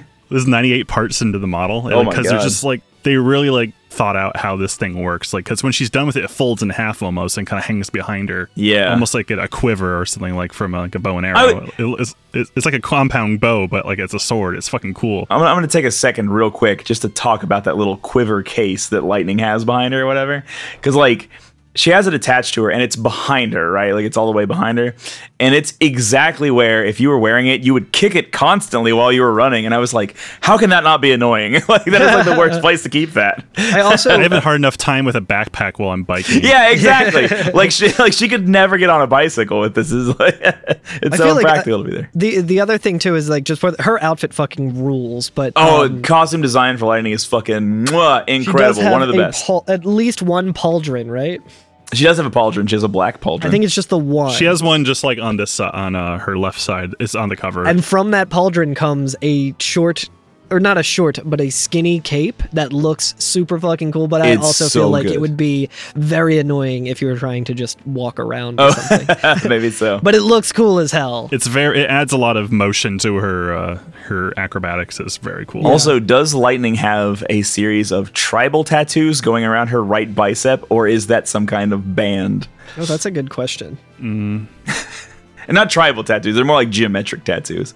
But yeah, are those tattoos? I don't know; it's hard to tell. I'm trying to see if the manual has any kind of. Oh, yeah, those like they're like those choker necklaces from the '90s. yeah, yeah, but like, yeah, yeah, they go around her right bicep. It's cool, and she has like a cool like jacket with like the popped collar on, right? Like a white jacket uh, with like cloud, all, like a cloud almost kind of um uh sweater, like turtleneck underneath, Oh yeah. Like like a short sleeve turtleneck. yeah, look corduroy looking thing. Yeah. It's good. Gucci'd all the way down, like just top to bottom Gucci. I- I- incredible, incredible design. It's Well, I guess one of not the best. Gucci. It would, I guess it's what Louis Vuitton, Oh yeah, yeah, well, yeah. which I don't think we really talked about at all. But there was a pretty, There aggr- was. not, I guess aggressive isn't the word. a Pretty uh, substantial. If they're in the later games, they start introducing like I think as recent as 2016, there was like a Nissan ad with lightning. They they start really like laying down these characters as actual like. They they Yeah. merchandised Original the characters. shit out of it, and they had collaborations with. I think like that was shit that you could get in the game as well, right? I don't know. Maybe in like Lightning Returns, I don't think that there's alternate costumes in this one, but um, there definitely are in Lightning Returns. Yeah, but she uh, That'll be for Lightning another was season. a a model for Louis Vuitton at some point. She's not even real, and what have I done with my life? Good yeah, lord, right, Jesus. She's as real as Hatsune Miku, so but yeah, she's got like uh, let's see, long pink hair. She's wearing like sick ass combat boots, and uh, but yeah, her sword is so fucking dope, dude. I love that fucking weapon so much. And she just like whips it out with one like flick, and it extends it every time. So whenever she's like getting ready to fight, you see her just pull it out of the side and flip it, and it just goes whoosh, and like extends. yeah, it's, it's it's, cool as shit. super cool looking. I never actually noticed that is also a gun. It is also a gun too, because her last attack. Right. So speaking of the ATB battle, right? There are two ATBs that fill up, right? So when we're queuing up attacks, right now we can queue up two attacks, and that will change over time. Um, but her second attack, or her last attack, as we continue, is always she does a backflip and then shoots him with the gun version of her sword, which is fucking dope. Very cool. That's cool. Yeah, the the I'm just looking at the design. It's such a cool concept because yeah, the grip, and there's like a hinge and then like the butterfly mechanic and then the sword, but the sword can actually kind of retract a little bit and make room for where the barrel is so that the Yeah. back of the blade becomes like The butt. the butt of Yeah. the weapon. It's I, I love that her her fucking gun sword is just like a Leatherman like multi tool. Like you just pop it open, you get the can opener. You, It seems way more practical than uh, eight. No offense. oh, at one hundred percent. The the gun blade is not practical at all, but it fucking rules. yeah, it doesn't stop Vice though. Yeah. true. Yeah. but yeah, so fucking weapons incredible. But yeah, yeah. So that's what I wanted to talk about there. Um, But we do enough damage to this uh, this Manos Vin war mech, and uh, we get a little cutscene. It kind of starts reeling back. We no longer have prompts to um to fight anymore, and then uh, let's Yeah. see. I think it kind of it let me let me it grabs onto the side of the train and tries to like shake it to shake us off and throw us off the road. yeah And so uh, Lightning and uh, Saz kind of like run backward like a couple cars, right? But before they're able to run across all the cars, it lifts the front car up, which causes the second car to go up as well. Lightning's able to Sonic the Hedgehog grind down one of the rails on the train Real and good. get to the third car, while Saz like kind of trips over himself and runs very like short steps, and he's like, no, no, no, no, no, no, no, no, no, no, no. it's so good. Very Three Stooges when he does that. yeah. And she tells him she's like jump, and he, he tries to jump, and he he does make it. He he jumps off. There's like an explosion from the uh, the mech as it's like destroying the first car. He lands and fumbles and like kind of falls on his face. And the chocobo like has fallen out of his hair during the jump, and it does like a ten point perfect landing where it just lands on its feet with its yeah, it arms does the outstretched. dismount. It, It, does it the sticks dismount. the dismount. It's very cute. I, I do like while all of this is happening as well, and as like lightning is just in full like you know taking charge mode, like fall back and and this and that. Yeah. Um, uh, Saz is like um, getting cocky. It's it's really good because Oh, I Saz is love like it. I shaking the love thing. it. He gets to the second car and he's just like, ah, not so tough now, huh? And then he's like, whoa, whoa, whoa, whoa, like as it starts getting worse and worse. Hey, hey, that wasn't like a challenge now, all right? Hey! He is talking shit, and I do not want him to get hit. Like it's so so good. I, I really love his Also- characterization. while all of this is happening, we're also seeing parts of the battle in the background. We see like several of these ships flying around, shooting some of the um, the escapees and uh, the the kill zones. I'm just gonna call them kill zones now. Yeah, the kill Fucking- zones. the kill zones. They um, actually they're called SciComm. That's the name. It's SciComm. That's Uh, also a really cool name. yeah, but um, they're SciComm bringing in these these nuts. like blue portals. It's SciComm these nuts. Yeah, the portable stargates. Yeah, they're bringing in like portable stargates and summoning like half machine, half beasts out of them. They're all bubbly when they come out. A little sudsy. Yeah, they're like they're like it's like cubular suds, right? Like it's interesting. They're like digi- Digimon. Yeah, they're like Digimon. Yeah, yeah. This is extremely Digimon. So they they wheel in some digivices and then the Digimon pop out of them and start attacking the people, right? Yeah. Um, we we still get another battle with um the, the And then we get second another phase fight. of the war mech. Yeah, Yeah. yeah. Now this one is a little more dangerous this time. I thought that like I was like, well, it hasn't given me the tutorial on potions yet. That probably means I can just hold X and get right through it. This is the battle I got down to like seven HP, and I was like, oh fuck. this is the battle where I use my knowledge of prior games to be like, oh, I fucking need to use a potion because I too got very close to dying, and then I was like, well, I have ten potions here. Well, I do have 10 potions. in this game, a potion heals everybody. Yeah, it's really nice. Yeah, potions cure all wounds. and by all, not types of wounds, just everybody's. um, but it's it's the exact same as the first fight, with the exception that it has more HP this time. Um, we get cool like battle results now. Yes. Yeah, which- when we uh, beat these things. No experience, though. Interestingly enough, none of the enemies in Chapter 1 give you experience. yeah, we're going for Hmm. uh, They FF8, don't want us to grind. FF8 Yeah. strats, AP only, baby. Yeah, AP only. We're still keeping it low. But we get uh, things like target time, initiative bonus, battle duration, points per second. So you get like a, I guess, bonus for how quickly you do The it. points per second is calculated by the amount of time that you come in underneath the estimate. Mm. And you can like get um you can get bonuses to that depending on whether you got initiative in the fight or uh, or they ran into you. Okay, so there's the target time, and then there's the battle duration. I see, I Yeah. see. And then that rating that we get, which is calculated from our points per second and uh, our total time, uh, will determine the drops that we get from those battles. Cool. Did Interesting. you Hmm. get a drop at all? Uh, I did from the second one. I Okay. got six potions. Right. Okay. I That's- also got that, and I think I remember. Um, we'll also probably talk a little bit about the data logs where I, I checked into that, and I, I do remember that this thing had uh, no rare drops, which is nice.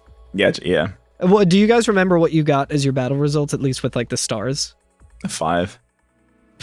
Yeah, I think I got a 5 2. It wasn't too hard. Well, yeah, yeah, it wa- wasn't too hard.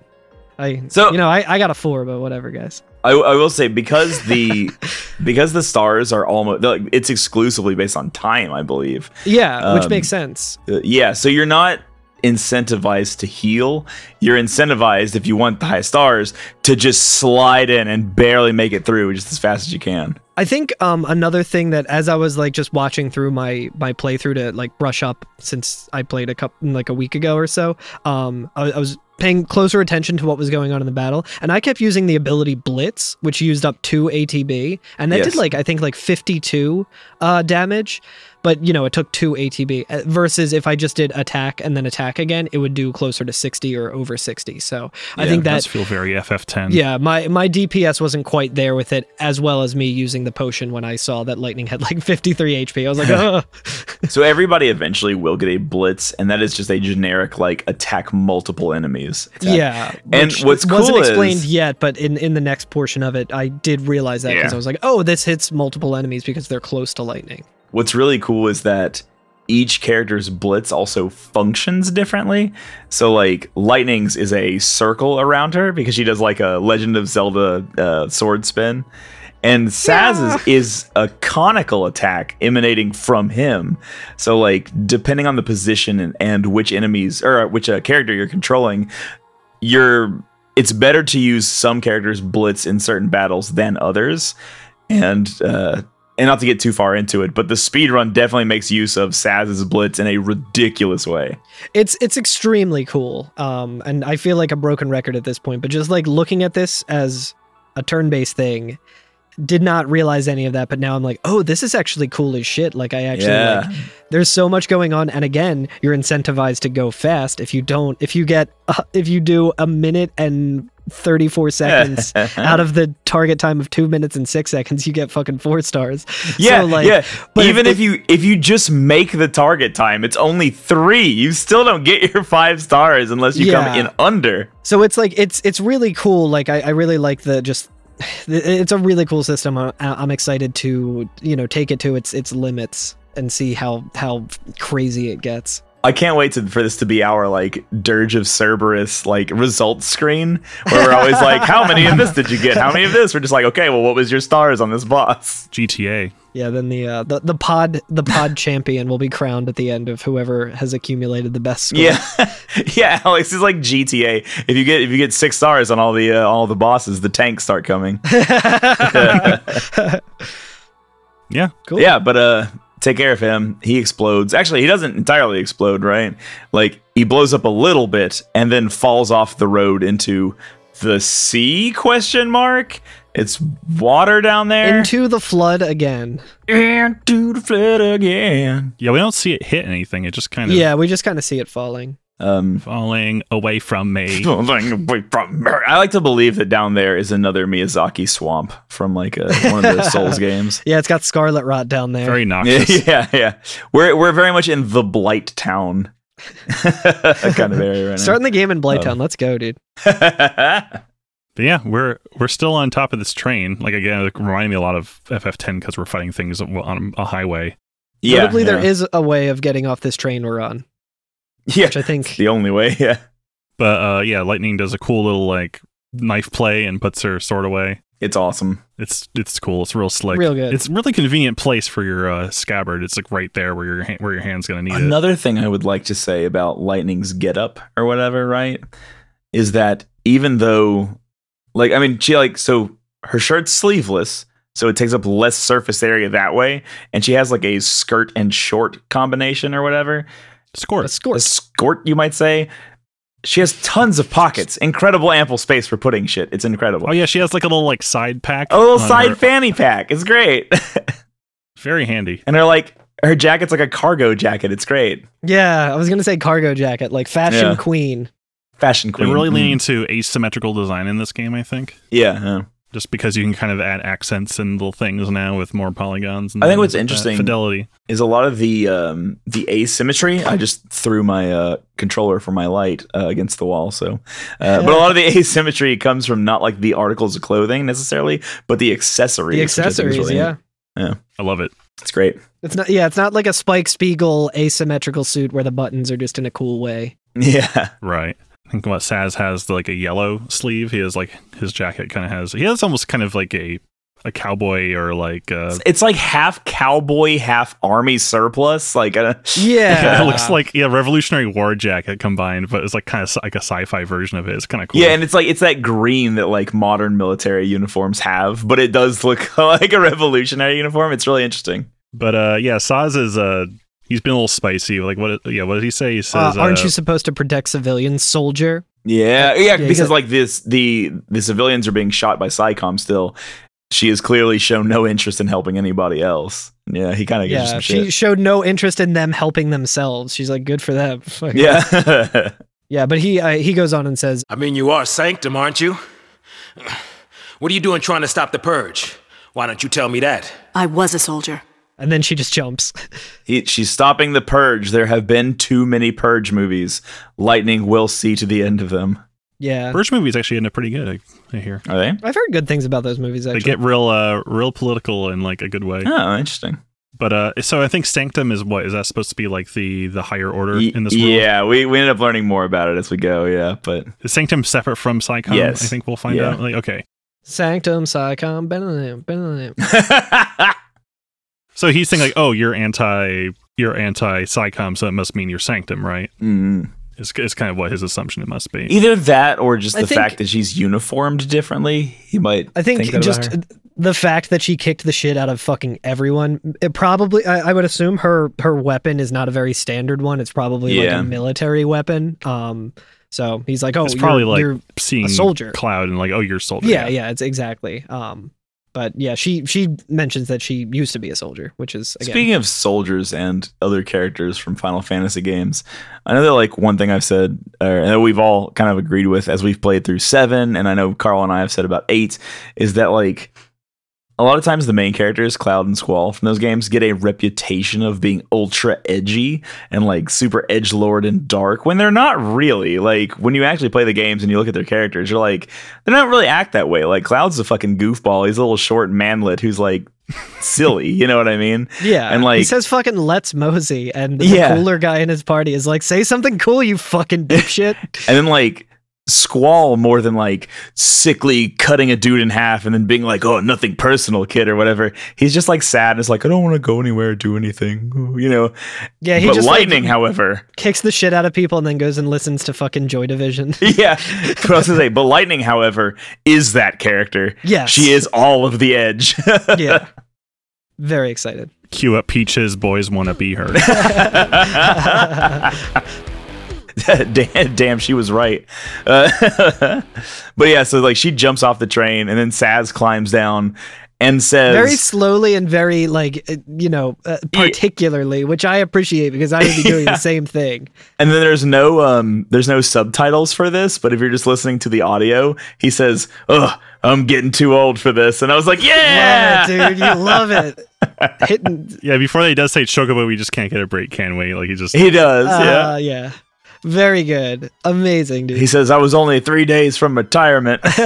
he doesn't say that, but And this is where we get our like area screen, I guess. We get a few of Yes. these. Like it's kind of like this is our setting, which is Hanging Edge, the restricted zone. yeah. Yep.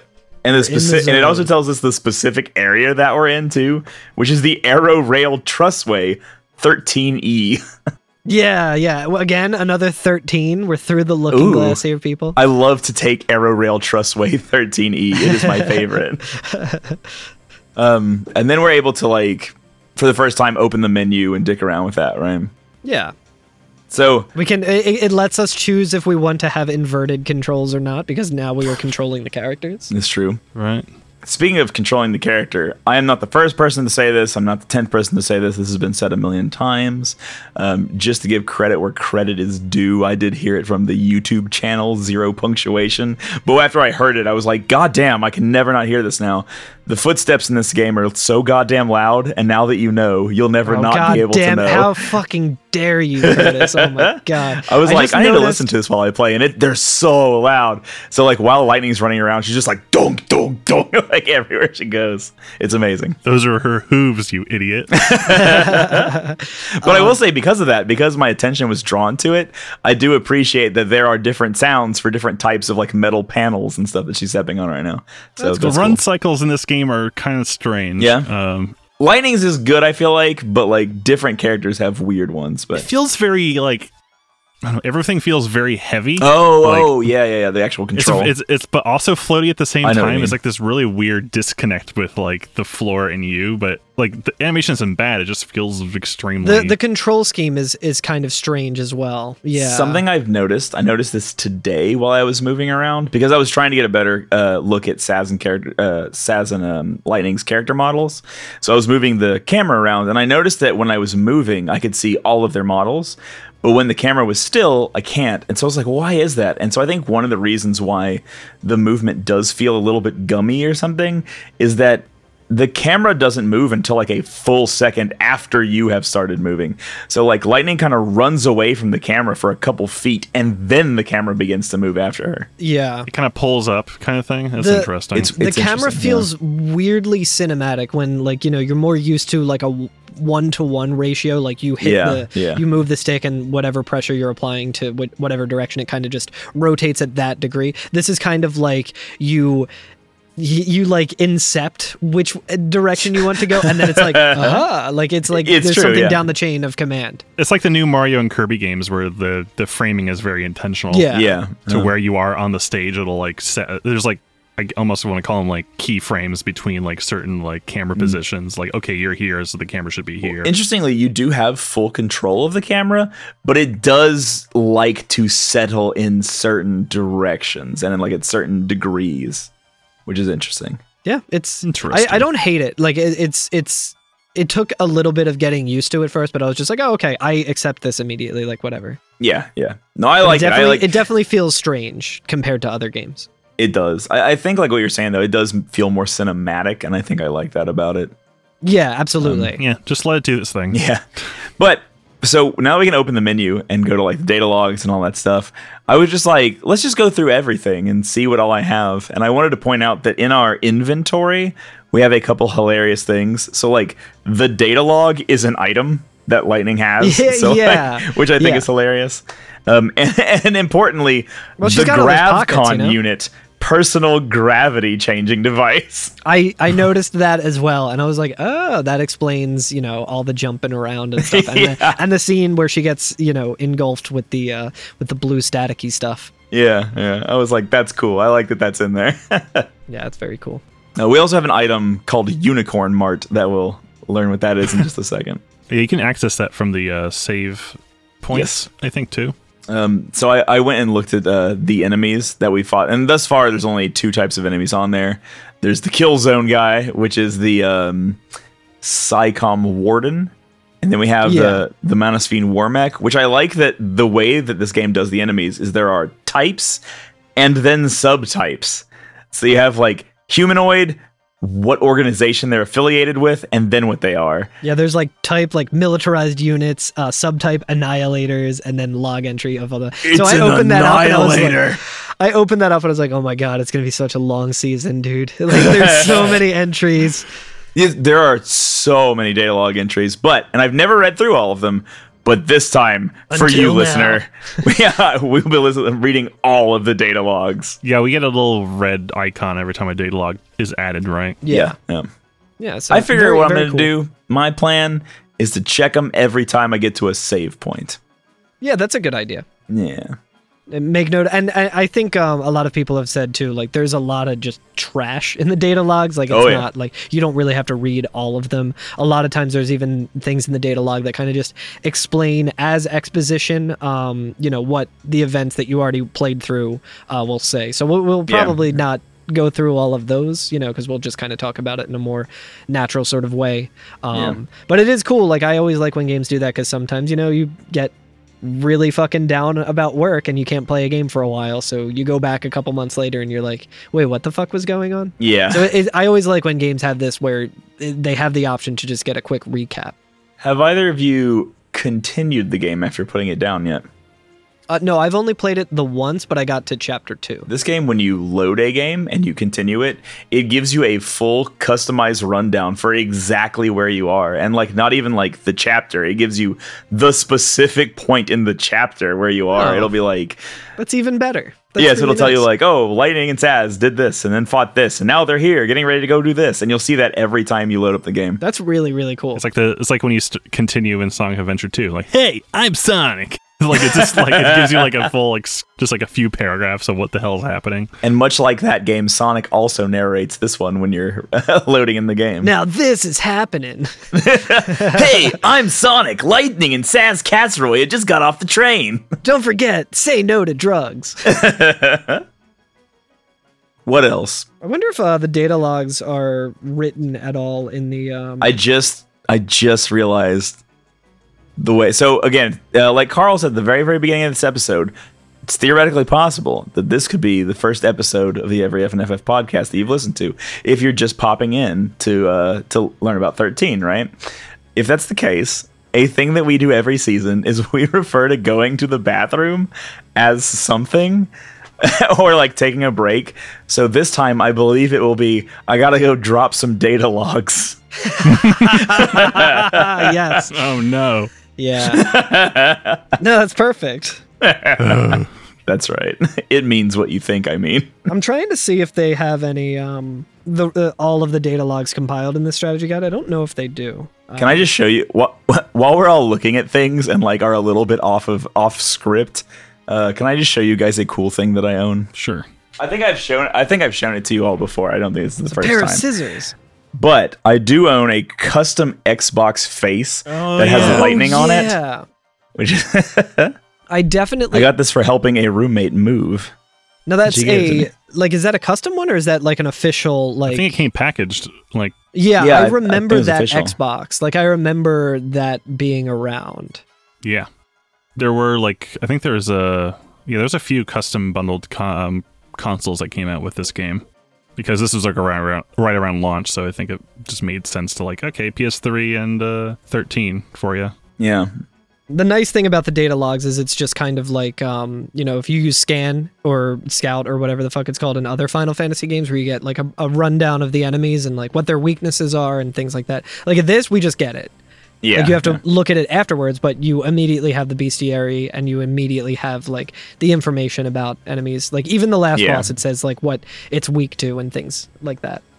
Interestingly, there's not a blurb about the enemies. It is just the stats. So like Yeah, you get which a is blurb kind of a about bummer. everything else, but not the enemies. Interesting. Yeah, Which is fine. Like I'm not gonna like like part of me is like, oh, I would have liked to have read that. But another part of me is like, they did I'm make like glad I don't five have to thousand read entries that. for this. So. Y- yeah, Yeah.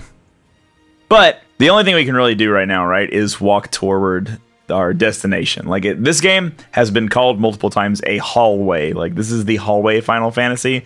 There is not really exploration in this game, or at least they downplay exploration. Uh, it is more a linear series of events. Yeah, the devs I think specifically have said like it's harder to tell a like a strong Yeah. story when you have give the player too much freedom. Right. right. So Yeah. it is a very like uh just walk to the next like plot point which, which- like for me as or a person, fight your way to the Yeah, yeah. I was saying, for me as a person with a limited amount of time, this is the right way to make a video game because when like a game is like we're open world, you can go wherever you want, and make your own fun. And I'm like, if I could make my own fun, I would not be playing your video game. like, I need you to do this for me. Li- yeah. Like so listen, thirteen is perfect. listen. I fucking loved Elden Ring. I am, you know, everyone who knows me knows how much I love From Software and stuff. I speedrun Dark Souls and all that shit. By the end. And by the end, I mean like three fifths of the way through Elden Ring. I was so fucking burnt out. I was like, I want to explore every area, but there are so many fucking areas, and I don't feel like going through all of it. So, uh, coming off the tail end of that into this, where I'm just like, I just have to walk down hallways. Fuck yeah! Like I Yeah, am yeah. here for it. Like I can get that being a strike against this game for people. I fully understand that, especially when you're coming from other Final Fantasy games with like open worlds and, Yeah. and things. But for me, as a fucking aging aging man who has to do this on at least a weekly basis of you know doing a lot more than just playing through the game, I'm like, cool. I don't have to spend 45 minutes exploring an area to talk about interesting stuff. Right. Uh, our Dirge of Cerberus playthrough prepared us for this moment. Yeah, that's right. Which you know, when you think about it, FF10 was kind of a hallway for a good. bit Yeah, of it, too. absolutely. I mean, it, it was a little more open and stuff, but I mean, it you was can backtrack and revisit old areas and stuff. But yeah, what's pretty much just like yeah, it was basically like I mean, it's like Pokemon. the only thing that's kind of missing, it, like uh, Final Fantasy X, a lot of the areas it's similar to like in Final Fantasy VII, you could kind of say the same thing, except you have free roam of the world to go from like Calm to Nibelheim or, or Sure, wherever, and go around to the different places. But it's uh, it's all pretty much the same thing. It's like oh, I don't have to go and walk from one town to the to the next now. I don't get that like the, the quote unquote freedom. sure. well, this game also has like there are no like mini games in this or anything like that. Like it is very much a. After ten, I'm burnt out on. That's video what I'm games, so- saying. this is the perfect Final Fantasy. negative zero in the Chocobo race. yeah, Yeah, if I, I wanted know. mini games, I would play Chocobo GP. Yeah, this game, this game does lack like a lot of the um, Final Fantasy uh, Staples, I guess. staples in that way of like doing extra things to unlock your ultimate weapons and stuff. Like none of that really exists in here. Like we pretty much learn all the rules for it relatively early, and then it's like, all right, good fucking luck. You're, so you're telling me I don't have to dodge 200 lightning bolts? Only hundred in this one. Fuck, thank God. I was reading an interview with the um, the developers. Um, someone asked them like, "What is there something about Final Fantasy that you need to like stick to that makes like what makes this Final Fantasy?" And like the director revealed is like, I once asked Sasaguchi like what makes a Final Fantasy game, and he said, "As long as it has text and blue boxes, you're good." Yeah, text and blue boxes. Yeah. Oh man, Final Fantasy VII, Final Fantasy VIII, both not Final Fantasy games. Then Well, you can customize your colors in FF7. Actually, wait, doesn't seven start blue? yeah, it starts blue, but I'm saying you know you got to change it to a cool color, a really fucked up like rainbow, weird like h- hurts your eyes to look at color. Just R all the way red in one corner, all the way blue in the other corner, all the way green, and then black. It's like my MySpace page. and then you just can't read anything. yeah, exactly. But um actually, you know another very interesting thing is at one point I did do a little research on the font that's used for everything in um FF13 and it is its own font like it's a it's a customized version of another font uh, Nice. Euro style I believe is the the font that it came from uh, and they hired a designer to make it and everything it's really interesting Oh yeah, That's really cool. Um, I, I find font shit so fascinating. I remember a friend of mine is actually a graphic designer, and um, when he was in college for it, he was talking about how like you know he he amazing artist just with everything. He's like I was shocked at how fascinating and how much fun I had in my fucking font class.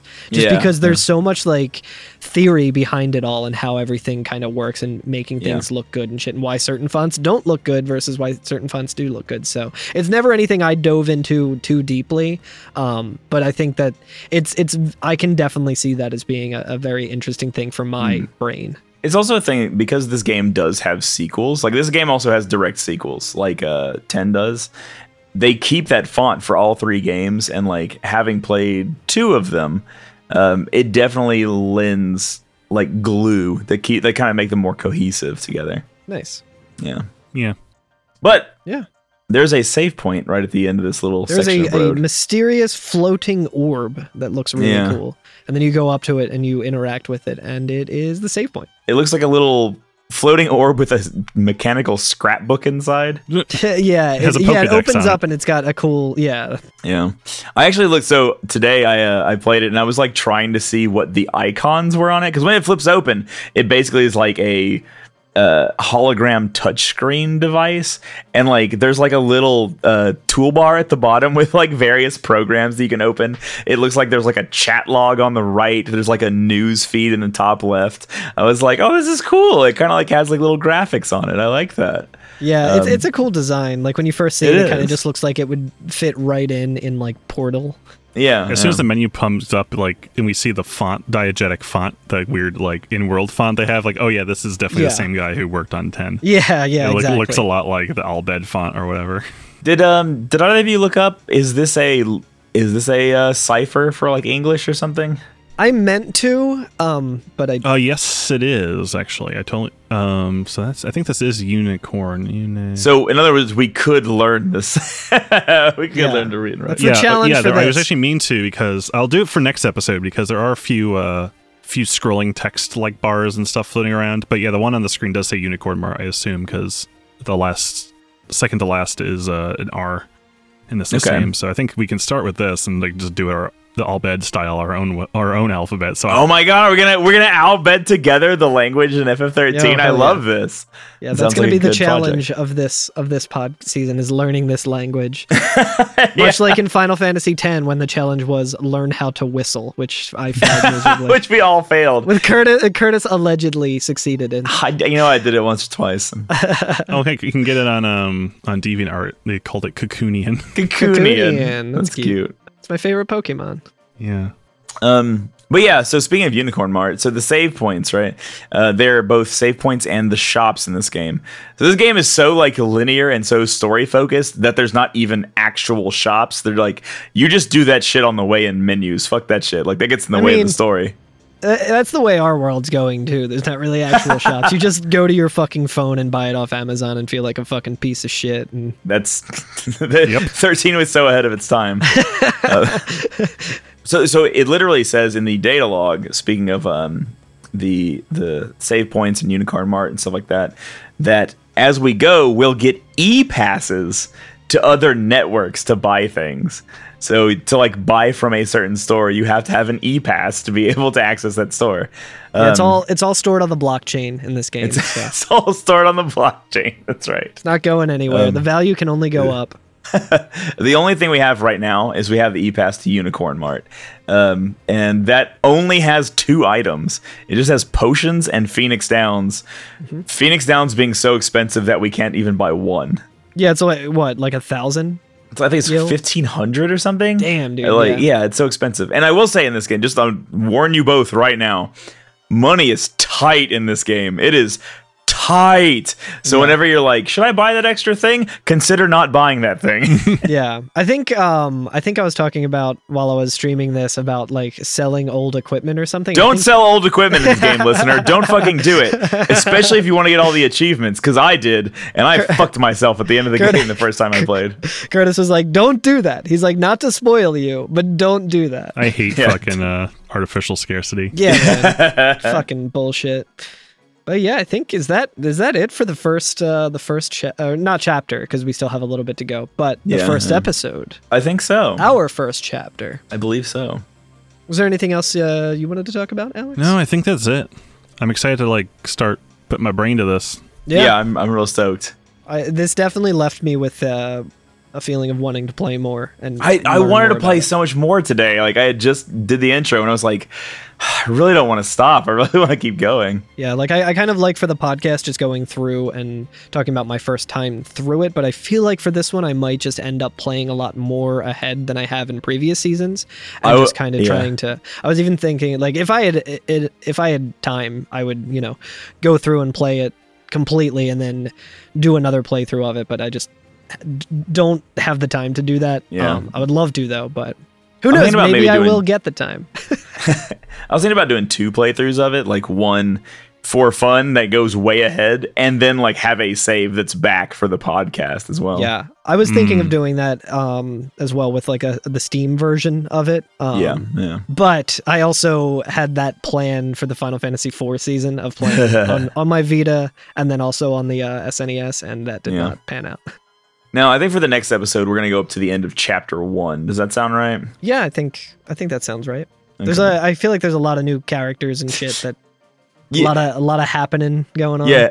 The the only way to tell that you're in the next chapter is by opening the menu and then seeing that you are indeed in the next chapter. so there's a little bit of that. Maybe while you're saving, I think. Yeah. But um yeah, so we're gonna go up to the end of the hanging edge. Like once you are no longer in the hanging edge, that's where we stop. Once you're controlling the Neil, I think that's yeah. as far as we're going. French when we're in the s- It's called the something vestige. oh, I right, the think. vestige. yeah. Once we're in that thing, that's when you can stop. Once once you start controlling a character that when they have their walking animation, it's extremely cute and good. You will, you will know I, that I was so curious what everybody felt about that animation. I fucking love it. You love it? Well, we'll we'll get there when we get Okay. there. it looks like it's really bad for your knees. Oh, for Uh, Probably so. sure. As a, as someone who has bad knees, Really high impact. I'm like, ugh. Also, probably really bad for anybody who's standing directly to your left or right when you fucking smack them in the face.